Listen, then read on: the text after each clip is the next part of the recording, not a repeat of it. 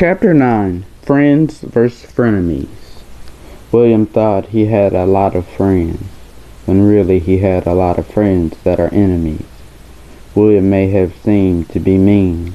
He really is the most kind and caring person you can meet, until you stab him in the back and lie and destroy who he is.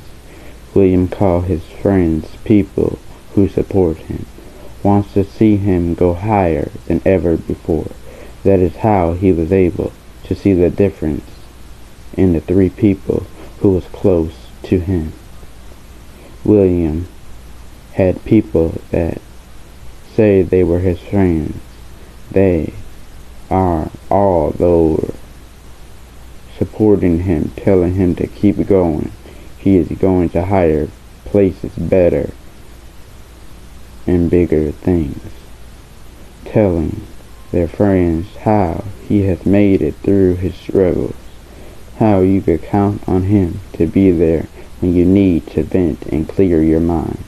He is someone you can talk to about anything. He will always share good advice. William had enemies that say they were his friends. They tried to destroy who he was trying to become. They lied on his name. They were the ones trying to get under his skin. They thought that William couldn't read in between the lines. William had people talk about him behind his back. William had people who say they were his friends and try and mess up friendships. William knew friends are there for each other through the good and the bad, the happy and the sad days of his life.